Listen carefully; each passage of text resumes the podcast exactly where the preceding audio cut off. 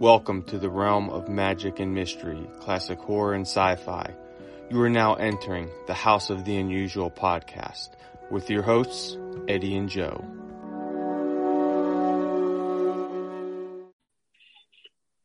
Hey Joe, Eddie, my man, what's up? how How's it are you? going? What's everything?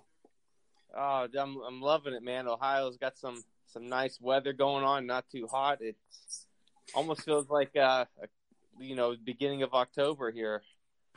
You know we've had so much rain in the last two days in northern Jersey. It's been crazy, like torrential downpours.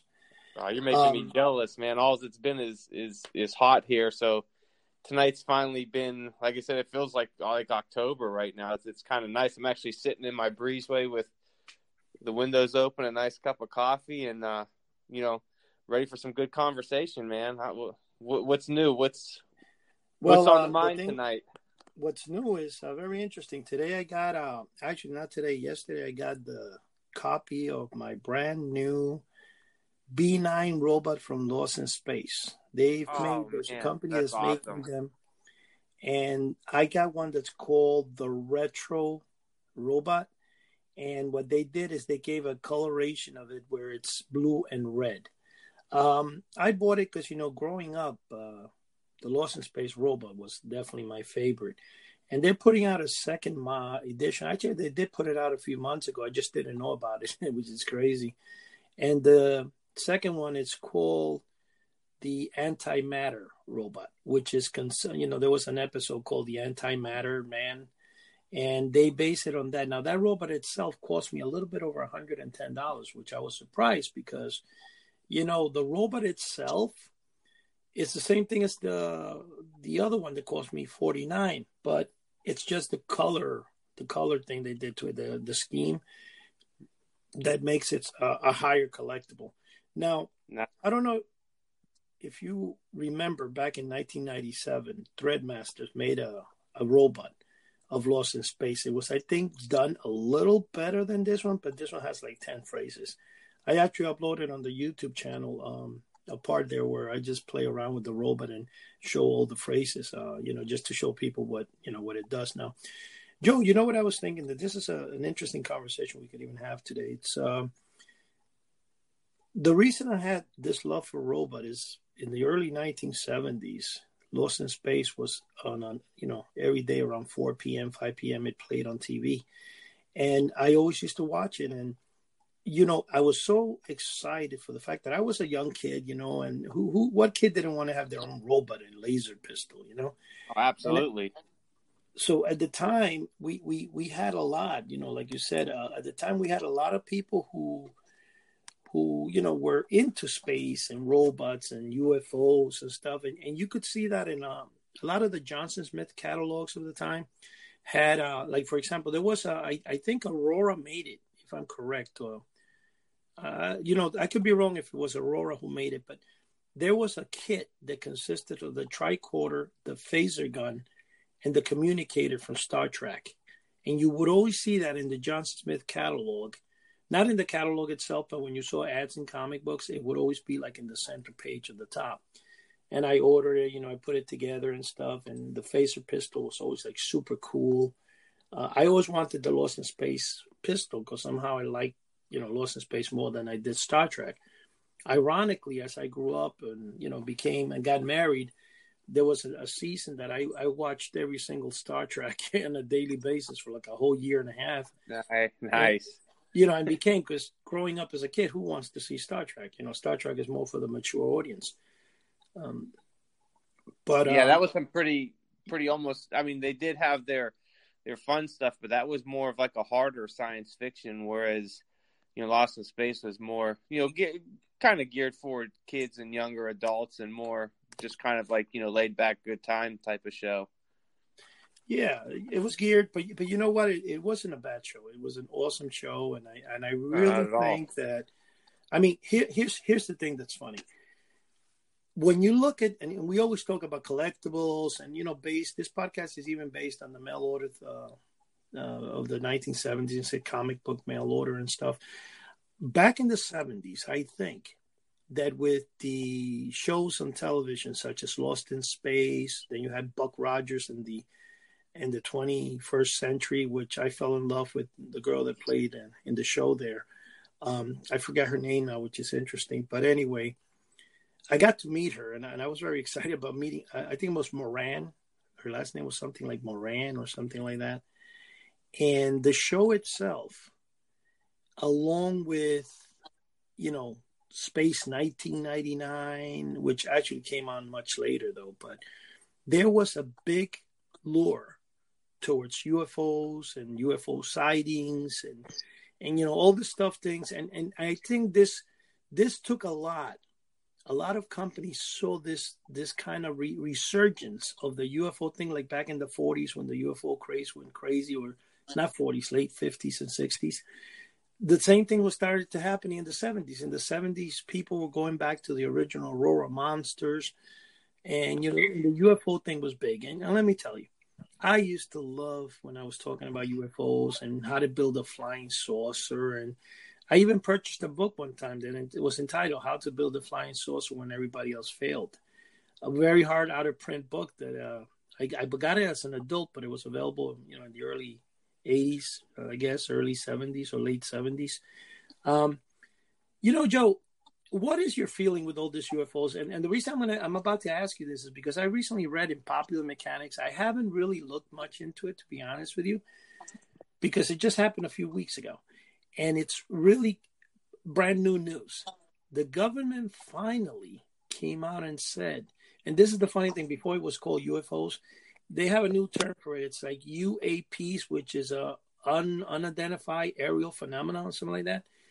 And they came and they said that they actually have a group of people. There is a segment in the government that's actually, you know, studying unidentified flying objects. Now, it kind of shocked me because I think there was a statement that someone said too that the United States actually has uh, vehicles of unknown origins, of, of not of earthly origin, like they say, which I guess that could be a way that they want to stick it in there to create more conspiracy theories and stuff. But I don't know. What is your take on this, Joe? You want to tell me a little? Yeah, and and I know that they've changed it from from UFO to uh, UA UAP unidentified aerial phenomenon. And it seems that that they the reason why they changed it is is to kind of um, get around people making freedom of information requests because a lot of people when they were making their requests were asking about UFOs and UFOs. So the the the FOIA were coming back to them saying there's nothing that we have on UFOs because in actuality the government changed it to, to UAP. So when people caught that on, which I believe it was Hillary Clinton who who um, made the term public UAP, so more people through FOIA started asking for sightings of unidentified aerial phenomena. But you know, my my whole take on this goes back to goes back to the 90s um, when I was kind of like in when I was in high school and and right when I graduated, I, I wasn't really big into UFOs or anything like that. I, I kind of kept an open mind. I remember having this two, um, two cassette uh, uh, set. It was a VHS uh, cassettes, and it was on UFOs and all that, and, and it talked about these cases, and it, it was interesting, you know, whatever. And I kind of really put like almost I put it on the back burner. I didn't really care too much about it. Uh, now, fast forward into about the mid 2000s, I believe it was about 2000, would be 12 or so. No, actually earlier. I'm sorry, about 2010. I had my first, I guess you could call it a UFO sighting. I seen some objects in the sky while I was actually at work uh, in the afternoon, and they were moving like nothing I've I've ever seen before. Now, I, I spent nine years in the military, and I was around a lot of different uh, airplanes and helicopters, and I've never seen anything in the sky move like this. And I I don't know any to this day. I don't know of anything that could move the way I seen these objects moving. So again, I you know I thought it was a pretty cool sighting. You know, nothing you know big. I, I still watch some of the shows that were on you know History Channel or these other channels. You know, maybe read some articles here or there. But what really kind of changed my mind was about 2000, I believe it was 15. Um, I was actually coming back from a friend's house. We were just playing our uh, weekly game of Dungeons and Dragons, and it was during the evening. The sun was kind of, you know, setting a little bit. It was still bright out, and uh, I was I was driving home on the interstate, and over um, a bypass, I, there was a there was a um, a hotel area, and I actually seen two low. Um, they almost looked like they were hovering or either traveling very slowly, black triangles, and they had to have been only maybe five, six hundred feet high. And I, I could see, you know, they were just all black. They were by each angle. They had a looked like a, a dark orange light, and I actually almost wrecked my truck trying to turn around to go back and try to get a video of them. So when I, I turned around, I was, you know, they were gone, and this was maybe within ten seconds. They were just completely gone, and from where I had parked my car, you could see the open sky for just miles and miles, and they were nowhere around. So I thought, man, you know, that's that's really interesting. You know, I'm not saying these are from another world or something. Uh, you know, they could possibly be military aircraft or something else because they kind of, you know, resemble the stealth aircraft. You know, the B-52 stealth on the way the uh, the black outer shell was, because I had seen, you know, the, the stealth bombers up close when I was in the military. So uh, when I went home, I said I was looking online for, you know, what could these black triangles be, and I was doing doing some uh, investigative work on the internet so I had come across MUFON. So I, I put the case into MUFON. I put my my previous case. I sent it into MUFON, and a field investigator contacted me. You know about the both of my cases.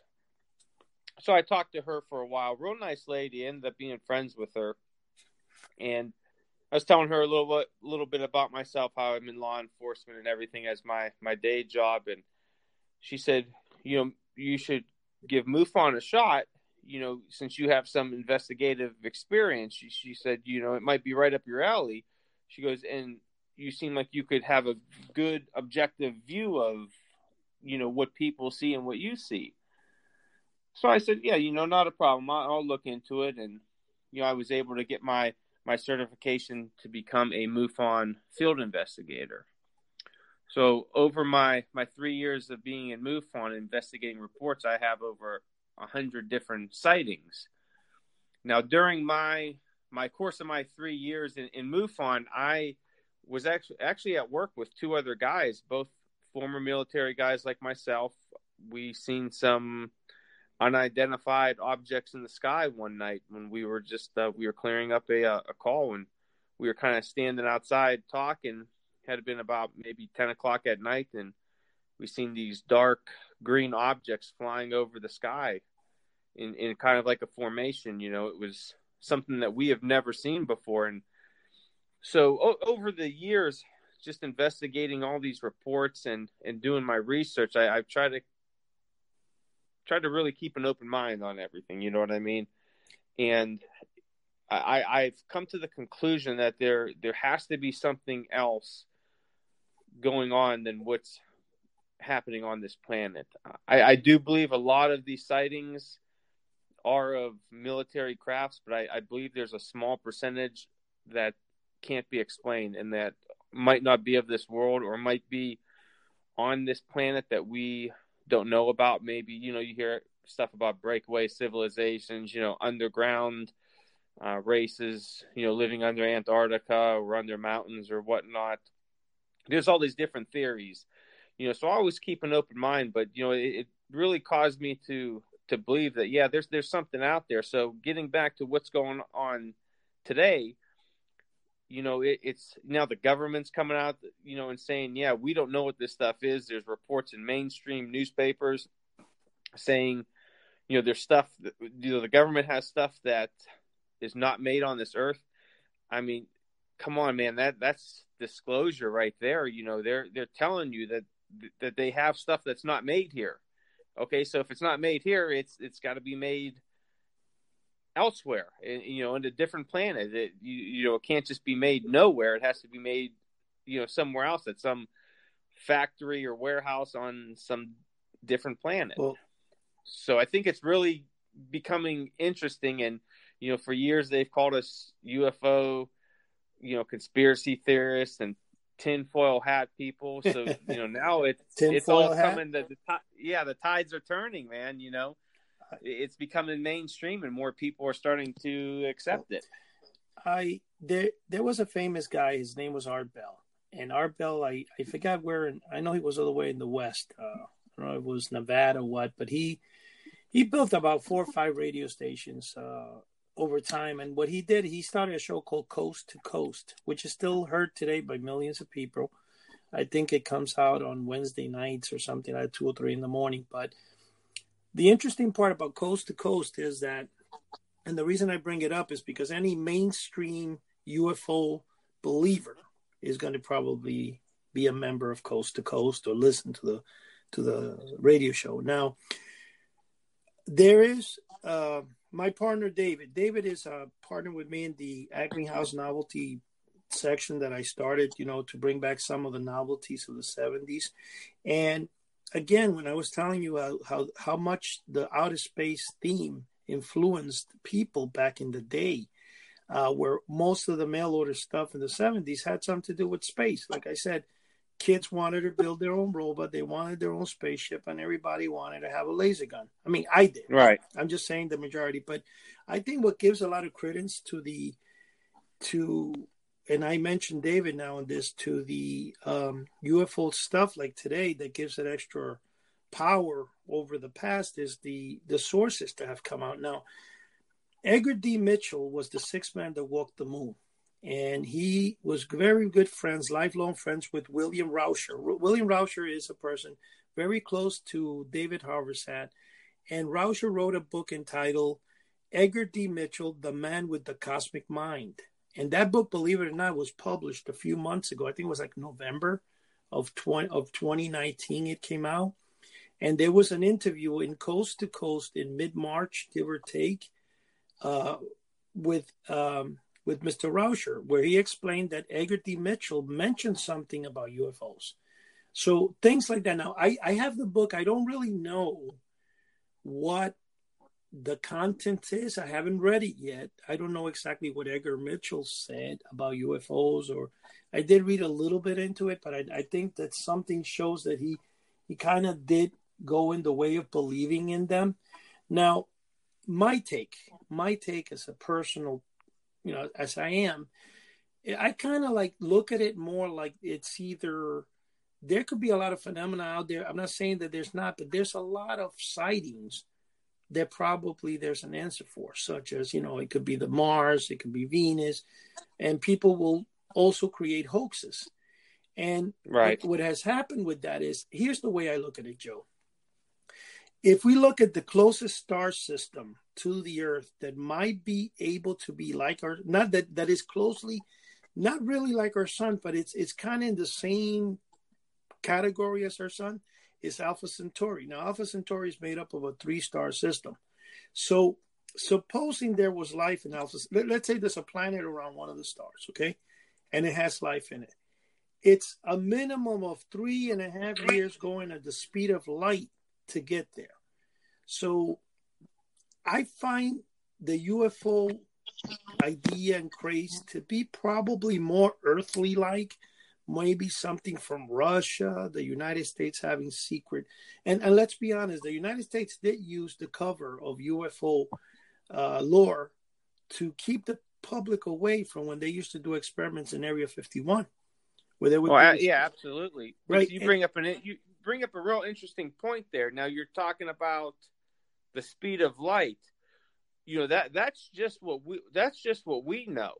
You know there could be you know you hear of all this this different stuff such as anti gravity and wormholes. I mean, yeah, with the speed of light, you know you're you're moving at a snail space when you're looking at the the distances in outer space. But you know if if you have these advanced civilizations that are millions of years ahead of us, I mean, they could be playing with energy that you know we can't even fathom right now. I mean, if you look at our cell phones and you just go back to a hundred, say you were able to travel back into time a hundred years, and you were to give somebody our cell phone, they would be like um, they would be amazed. You'd probably be called a magician, and you know if you're in the wrong part of the country, you might be hung as a witch or something. You know with this this technology, and you just look at how much we've advanced.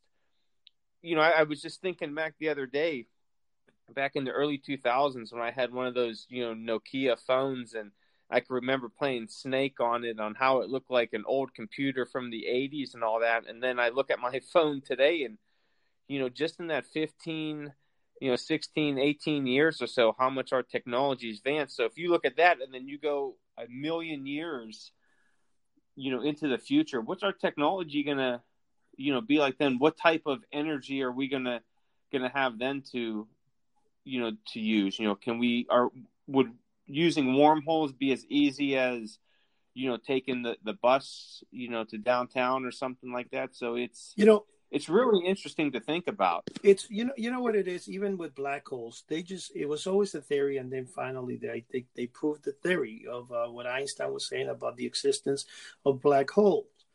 Just like when they say there's another thing in the theory of Einstein relativity, where for example the blackness around the planet, right, like the Earth as it spins, it kind of and I would say the best way to describe this is when you see a, they try to show, let's say, an LCD television uh, compared to a plasma. Well, they say if you, if you look up close in a microscope, when you throw a football across, you have this black kind of uh, pixels following the football or a blanket effect. So it's kind of like where space twists as the planet turns, the blackness of space kind of does go a little bit slower than the speed of the planet. And right. that is true. That was something that was proven by, um, I, in fact, I, my scientific knowledge right now is not coming out the way it should be in the explaining of that, which I'm not making it, I guess, that understandable. But I, anybody that knows a little bit would understand what I'm saying. So, well, there, there, you know, people could always look it up online. Of course, they too. can always look it up and, and they can see what I'm talking about. But you know something, though? Now, I'm a guy who, again, I grew up loving flying saucers, and I probably have, no kidding when I say this, over 117 books from Roswell to The Man in Black because I've been a fanatic of it. Have I read all the books? Absolutely not. I, I bought them because I love I, the lore of the general. is, is, you're, you're like me, man. I, I probably got 60, 70 books on UFOs and cryptids, and I've I've maybe read about half of them. I, I mean, I, I, plan on reading as many as I can, but you know, I, I, I, see a new one out and I want to buy it. I'm like, yeah, I'll get to it, and I, I put it on my stack, and well, you know, hopefully I'll get to that. I, I find myself. I became a member of this thing called Curiosity Stream, I think it's called, where you you pay so much a year and you're able to see like the history vault, every possible you know documentary out there. And I find myself watching documentaries about space all the time. I'm so fascinated. Oh yeah. In fact, one thing that I looked up to more than anything else was when we passed by Pluto to see what Pluto looked like. In fact, I'm still angry that they demoted Pluto to not a planet, which I think was ridiculous. I which I still think is ridiculous, and I think there there is talk about reinstating Pluto again. I did hear that a, a few months ago, but Having said that, though, and seeing so much what you know what it's there, I still have it. I have a, a hard time to really kind of believing for anything that's out there. You know, for the fact that we've been there is, you know, I'm sure you're you're aware of this even more than I am. The the computer group that search for extraterrestrial extraterrestrial life on their computers SETI? Was Is that, it called SETI? SETI yeah, yeah. Okay. Yeah. And I actually became a member of SETI back when it first came out. So I am one of those fanatics that don't believe hundred percent, but I still love it. You know what I'm saying? Well, you know what I, I, I don't. You know, I, I, I kind of take it. You know, you know, the same way as you. You know, I, I do believe, but there's a part of me that says, you know, a lot of this stuff originated either on Earth or in our own solar system. You know, I, I was looking at my you know, I have over a hundred reports that I, I I investigated for MUFON, and and just giving some rough. These are just rough averages. I would say, you know, eighty percent of those reports that I've got were were natural, or they were identified, meaning you know someone's you know was looking up in the sky and seeing the planet Venus in the morning and thought it was a UFO or seen the full moon behind the cloud. I mean there was a there was a funny story and you know very sweet lady I talked to older lady and she said you know she was standing outside at her house and she seen this bright object you know behind the clouds and she knew it was a UFO and that it was communicating with her, and for days it was communicating with her. And you know, I, I, grabbed her information, her address, which way she was looking. You know, looked through some programs, and and you know, she was looking at the full moon behind the the, the clouds. You know, so you get a lot of re- there's a lot of reports like that. You know, everybody that sends in a report thinks they've seen a UFO. So I I, am saying about 80% of it's natural or it could be identified, you know, a Chinese lantern or something. And then you get about 10% that's 10 15% that's kind of like insufficient data where you, you where people send you, you know, bare bones information or they don't want to talk, you know, stuff like that. And then you get that 5 to 10% that's just you know you don't know what it is. It is just strange. you, you, you know what i mean? You know joe it's kind of like uh, let's just give you an example how a lot of that also works. There's a famous the most famous magical trick ever done i think or not ever done because i don't think it's ever been seen done is called the indian rope trick now what the rope trick right. supposed to be is uh, some type of faker they call them faker whatever I, I can't pronounce the name 100% right now.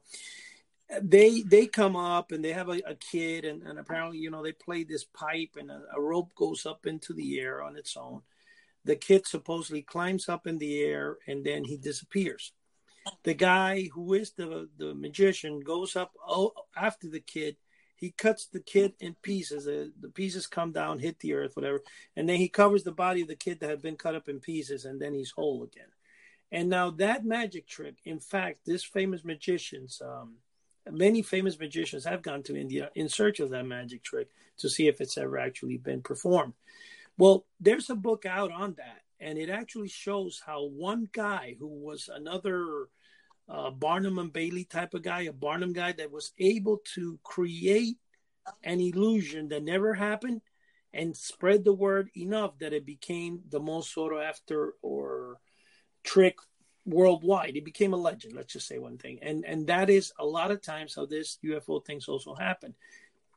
You have a guy. Well, let me let me like the, let me inter, interject here real real quick because I, I know our our audience, you know, that loves UFOs and cryptid stuff, but you know, at the I'm just going to give them a teaser because at at the end of the episode, when we're wrapping things up, I have a a case that I'm going to to read to the audience that I studied about a cryptid that actually happened in Ohio, a sighting, and it's it's never been on the news. It's never been made public. So this will be an exclusive, an exclusive um, sighting just for our our listeners to House of the Unusual podcast. So you Make know, sure everyone stays to the end to the last 15 minutes because it, it, it's now you got me excited very here. excited and very creepy. What's that you that? got me excited here, waiting for the last 15 minutes.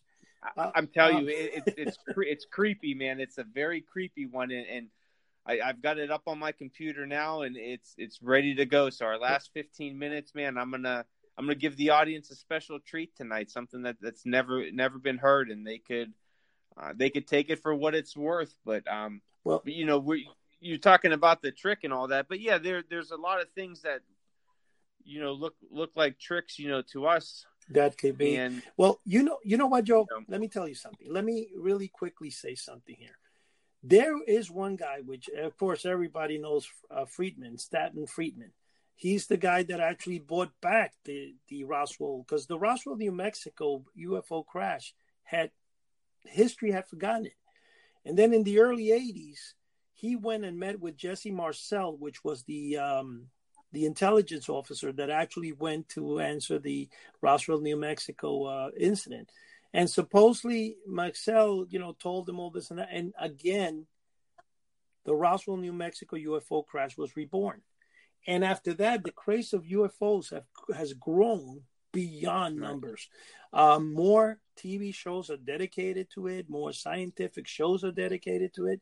And then when you have like in this book, like for example, when you have an astronaut that actually walked on the moon, an American hero, come out and say, "Well, I think I saw a UFO," like Edgar D. Mitchell did. You know, right? Yeah, it, gives a lot of credits to that. And I got to tell you something. I think there was a VHS tape that was called "UFOs Are Real" or "Flying Saucers Are Real," and Stanton Friedman in there when he finished talking. I gotta admit, though, I did sit back for a second and go, "Okay, maybe." You know, it's like I respected the guy because you could see the guy knows you know, it's, exactly it's, it's good doing. to right. It's it's good to keep an open mind, and, and I don't think there's a um a blanket statement or anything that could cover the whole UFO field to say that yes, it's it's this thing. You know, if you talk to a lot of people in some groups, they say, well, aliens are nothing but demons. Some groups say aliens are nothing but artificial intelligence. You know, every group has their own thing. I I don't think a blanket statement's the way to go. I Well- think it's a lot of different Well- things and and a lot of things we don't know about. They, they they say the aliens, demons, and stuff because basically the reason is because in the Bible does mention that in the end days you'll see strange things in the sky. But here here's one thing I'm going to bring to you. This is another kind of like one of those things that happened in my life. Okay, this was funny. Um, and you know how it always happens, like in Abbott and Costello meet Frankenstein, where every time Costello sees Dracula, Frankenstein, Abbott never sees them.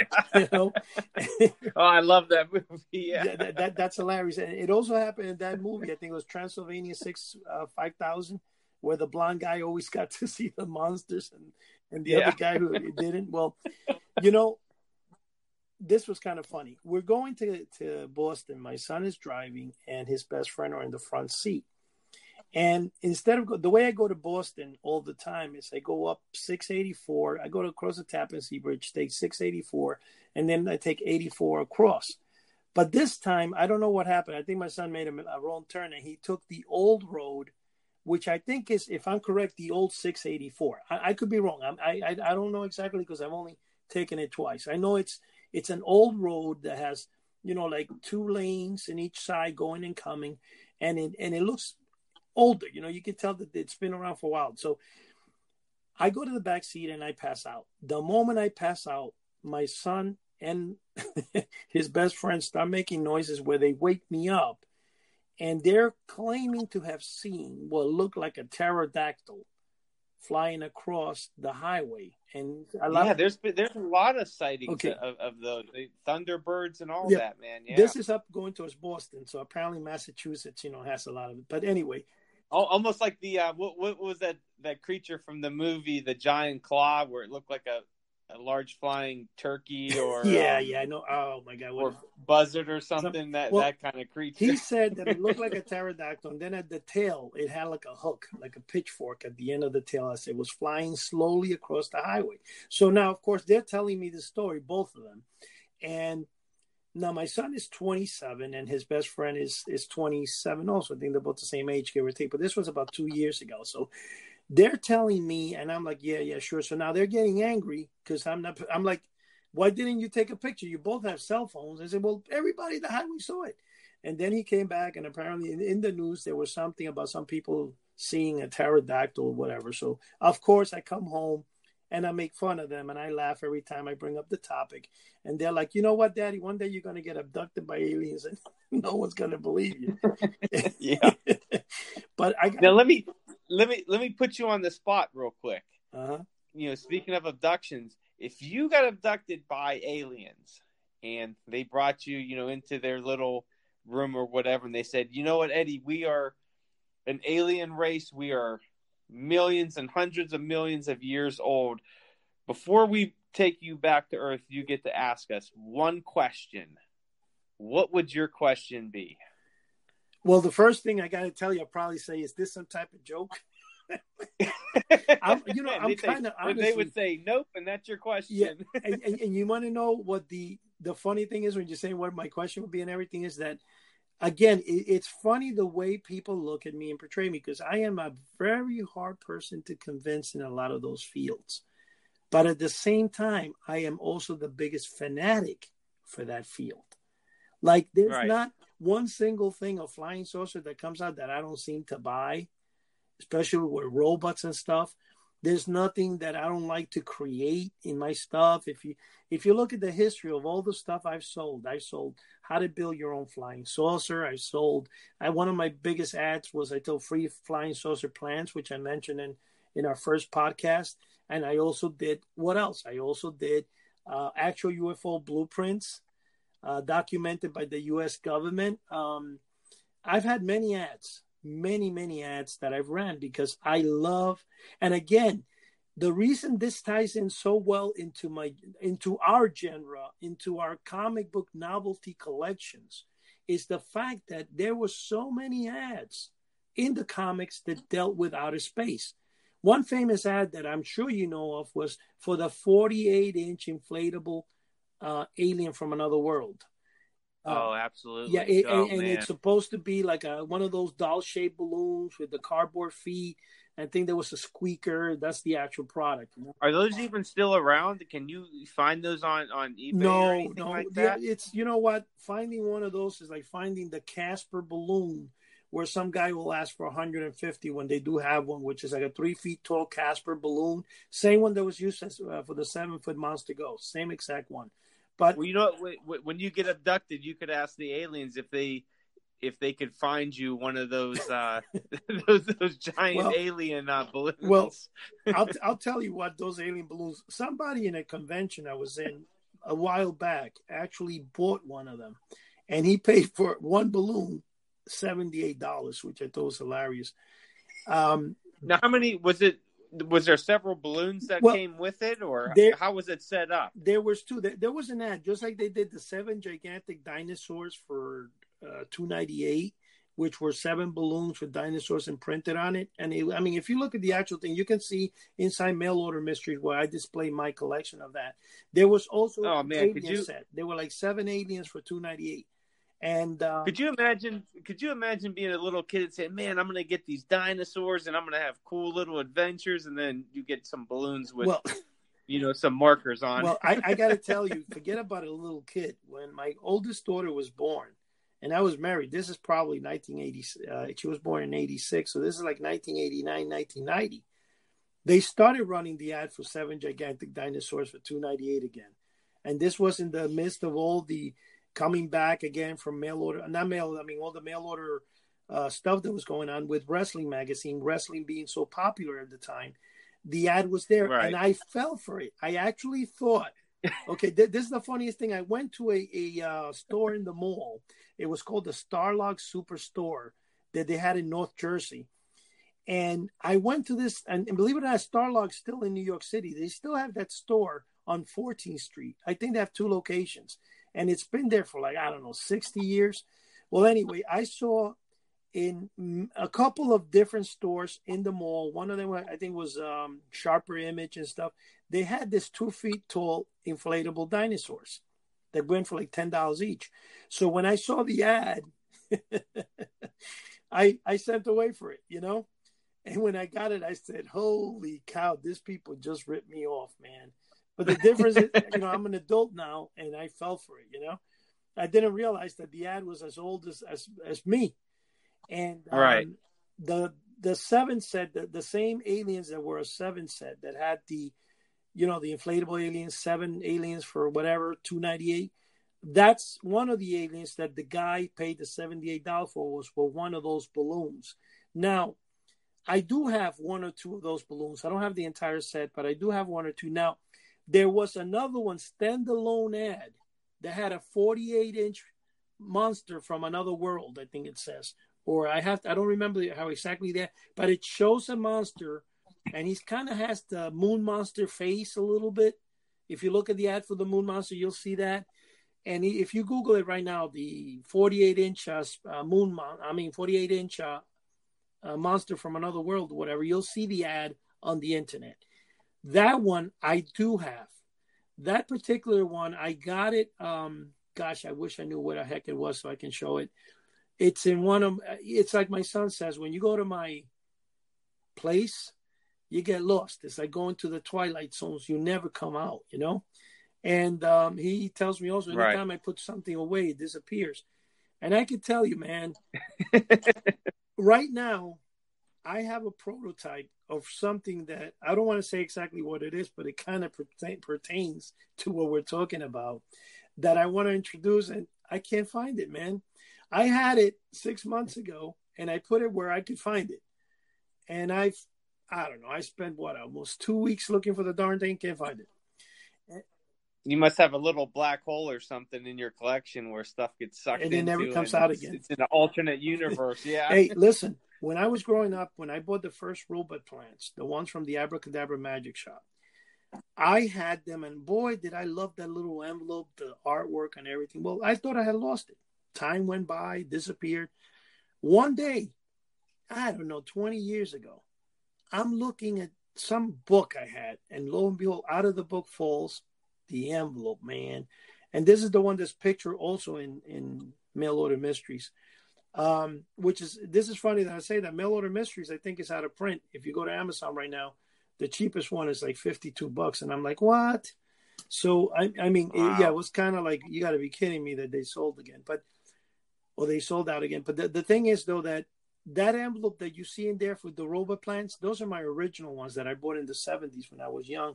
Um, again, the 70s had a a very big influence in my life growing up with space movies, growing up that today I got to be honest with you, I love the UFO lore.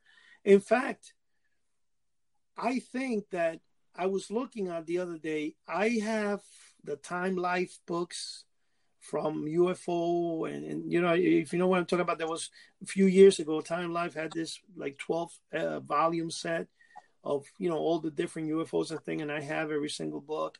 I have uh, a special edition. You you probably don't even know it exists.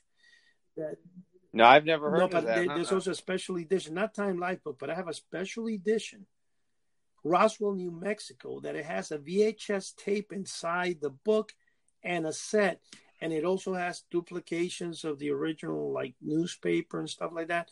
Now here's a catch: I try to look for that original newspaper, doesn't exist, man. And if there's a copy of Oh, the original newspaper, go for a million bucks.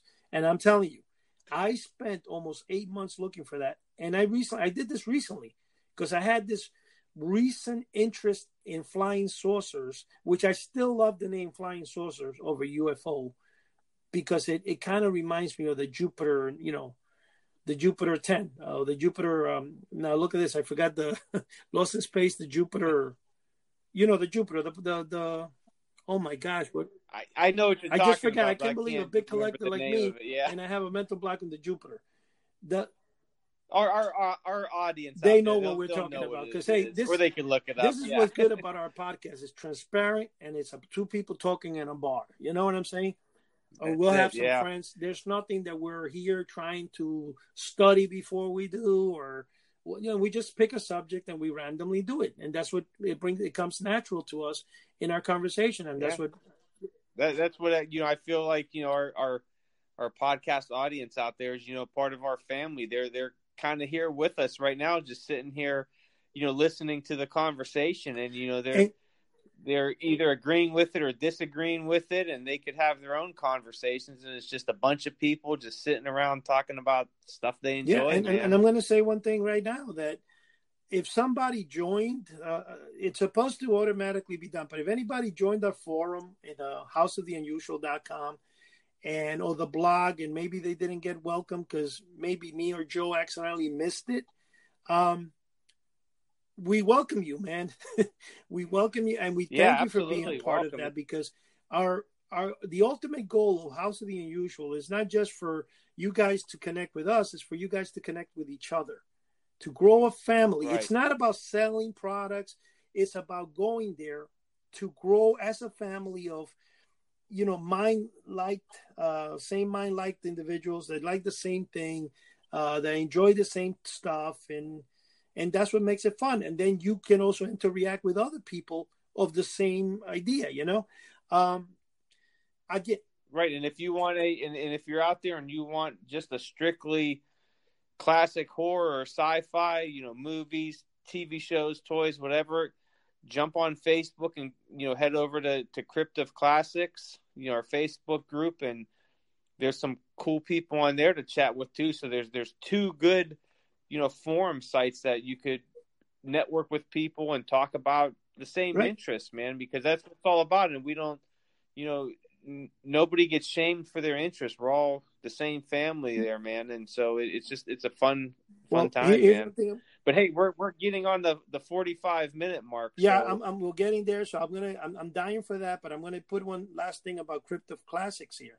I got in it the other night, and guess what I watched? I watched the movie that I have ten copies of, The House on Haunted Hill with Vincent Price. Man, oh, I love that movie. Vincent Price has got to have the perfect mugshot for the man of mystery. Looks like a magician, looks like a hypnotist, looks like a man who creates a monster. I love this guy's facial features. Uh, and it's funny, growing up, I didn't see that until I was older and became a collector. That I said, man, this guy's a hell of an actor. And I love the girl that he has to place there with uh, with him as um, as that. In fact, if if you look at the earlier film, which is my other favorite, The Bat, uh, Agnes Moorehead, which is the one that played the the mother in of, of uh, Elizabeth Taylor, you know, not Elizabeth Taylor, listen to that, Elizabeth Montgomery from Bewitched. She's the one that acted in the original Uh-huh. The Bat, and she's very young there, which is kind of funny because I didn't really find her that attractive in Bewitched, you know, but she was when she was younger um, but I'm going to tell you something, though. Honestly, the the movie, The House on Haunted Hill. Uh, I'll say a quick thing right now because we're almost getting there. Is uh, about a year or two ago, some guy that appeared, I forget, some artist. He appeared in um, the Sci-Fi Channel. He did, I think, he was only there for a couple of seconds, but this guy, man, he amassed a, a following of like 287,000 people on Twitter, right? Not Twitter, on Instagram. And he came out with a special edition that he drew of 400 posters of the house on Haunted Hill, where he's got Vincent Price sitting in, in a rocker. There's a skeleton behind him, and he's the skeleton is kind of holding a rope. This a woman is hanging above, and it's in black and white in color. And when I saw that, I'm like, damn, I got to, I got to get that. I really have to get that. I, I want that poster, man. And it was 22 by 24, the original, whatever, signed by the artist. So here I am waiting in front of uh of the Twitter. Not that he sent out a Twitter saying it's going to go on sale Wednesday, whatever. Man, I waited. I was so happy to, anxious to get it, and there I am in front of the computer. It's like, okay, it's Wednesday, one o'clock. What, what the heck is it? And I'm clicking, and it's telling me not available. I'm like, what? Then some guy tweets, "Oh my God, it's sold out in five minutes." Man, was I angry. Boy, was I angry. I couldn't get it. It's sold out. That's how bad people love old films. And Crypt of Classics, Oh, Crypt of. Classics is the place to go when you like that because I watched it off one of the links that somebody linked in that in, in, in Crypt of Classic had the entire House on Haunted Hill. I'm at work, two o'clock in the morning. Guess what? I watched it, and it's it's it's it's an awesome, Awesome, film. awesome. It's an awesome film, and that's what I'm saying about people that if you like old films, you like stuff like that. Crypt of Classics is definitely the fan book page to belong to. And if you want to talk about it, then you go to House of the Unusual and join the forum and discuss it. And There you, yeah, two good Exactly. places to, to go, man. So- So, there's so no now- excuse out there. now we're running into that 50 minute. In fact, we cut you by three minutes. You got 12 minutes. Go ahead. Oh, now I'm okay. anxious to hear what you got to say, Joe.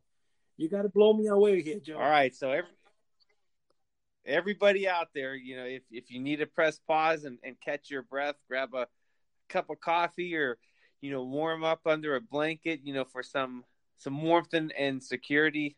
Now's the time to do it now because what I'm going to do is I have I have the case up here on my computer, and I I, I always on my cases I, I make a summary of what happened from when I talked to the witness. Now, I, I don't know if this this case is true or not.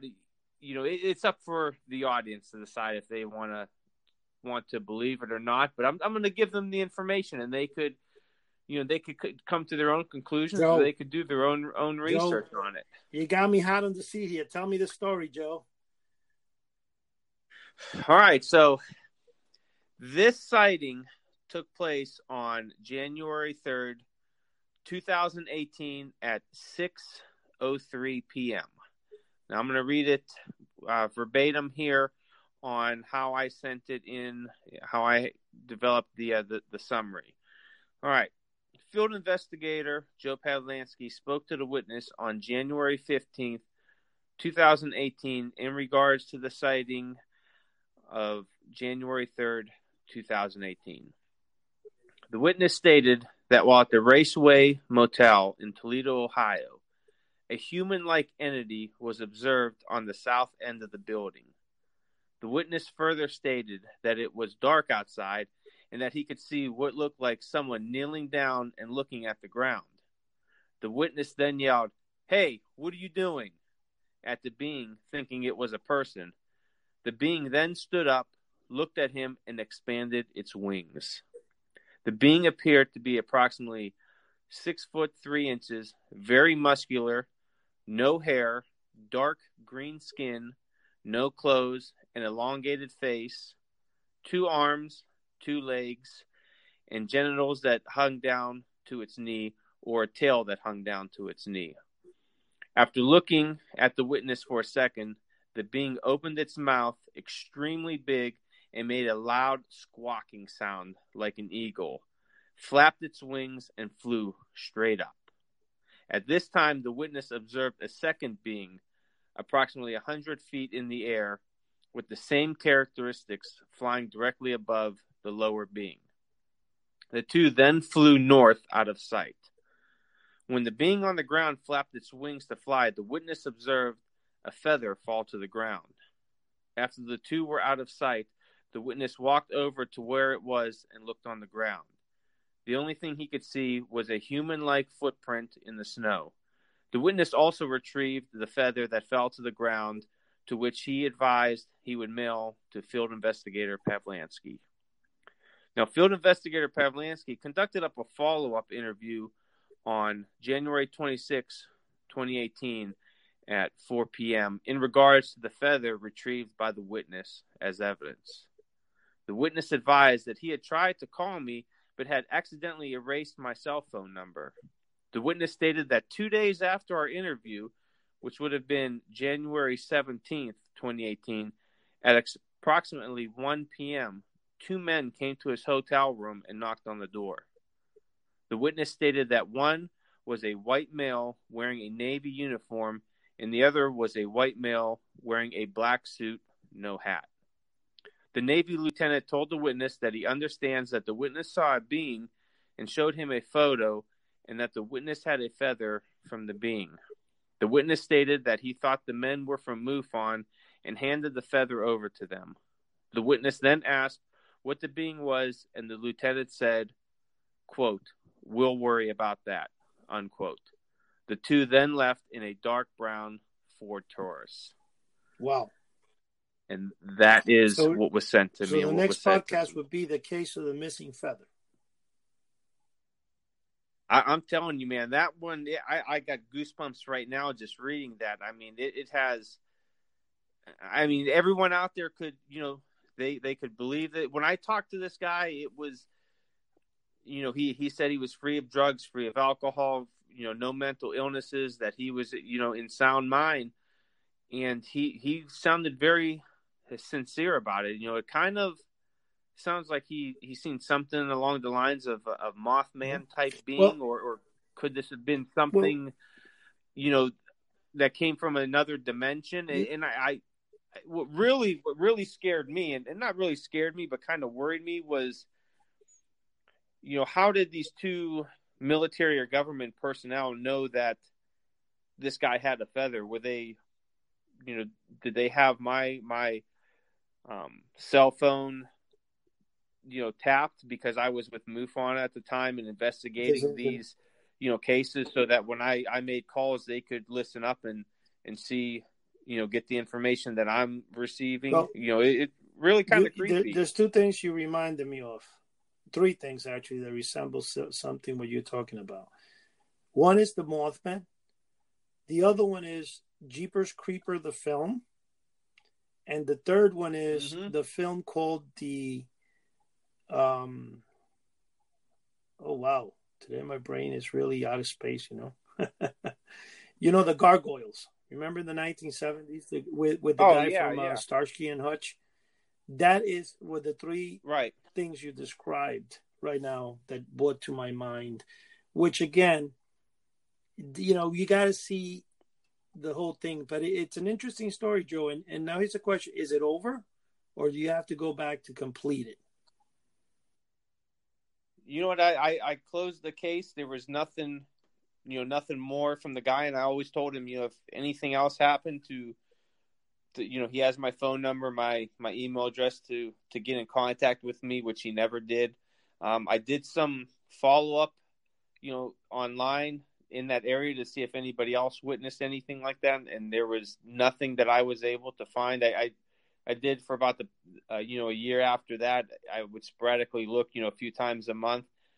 Nothing else was ever seen. Um, so it, it's very strange. You know, you hear a lot about you know the government playing in you know alternate dimensions and you know parallel universes and all that. So could this have been something that you know escaped? And the military was tracking it, or could this been the Mothman, or you know, could this guy have been hallucinating the whole thing, you know, and just found a, a bird yeah, well, feather on the ground? The I, thing I guess, is that you know, you know where the killer is, Joe. When you told me, I got all excited, like, "Wow, man, Joe's got the feather." Okay, you just killed me, man. You destroyed my whole excitement when you told me that. I tell you what, I was every every day after that, I was waiting at the mailbox for an envelope with this feather. I, I was, I, I, just, I said, man, I said, I, I got to see what this this thing, you know, looks like. And when I got a hold of him, you know, and he told me that, and, and the guy sounded very sincere with it, and, and I questioned him over and over. I tried to, you know, during this whole process, I tried to trip him up. I tried to, you know, catch him lying or catch him telling me different details, and I couldn't he kept telling me the same thing. He was sincere about it. He he didn't seem to me that he was lying. Well, and the, you know, I always wondered how would how these they had to have been listening on my phone. It had well, to have showed up at some Homeland Security well, thing. Joe, and, remember, you know, they sent it to remember, the military. You, being in law enforcement would know that, and you would be able to tell when a person, because I'm sure you interview a lot of different people. Um, yeah, I, I did not get any any type of feeling that this guy was lying. And like I said, I did everything I could to to trip him up, to to catch him in a lie, to catch him giving me different details. And you know, even when I even when I called him on the 26th, you know, a week or so later, and I asked him about, you know, I asked him again about the details from the original sighting, and he gave me the the, the same thing. Nothing different nothing, about it. Well, you know, you know what, Joe? Different. We're only down yeah. to a, a, minute and a half left. Uh, we need to close the show now, but I'm going to tell you, I, I think that we should look more into this and we need to discuss a little bit more about this in, in coming shows. Yeah, because... absolutely. I, I mean, I, have I've got goosebumps now. I, I, hope everybody else out there got goosebumps too and, and enjoyed it, man, because it's like I said, they don't have to believe it, but I'm just I'm presenting the information and they could do with it what what they right. will, you know. And it's it's, it's cool conversation about it. You know, we could talk for like you said. It. I mean, like like you said, like I said, here's a guy who really is a hard, uh, hardcore to make a believer of. But you know what though?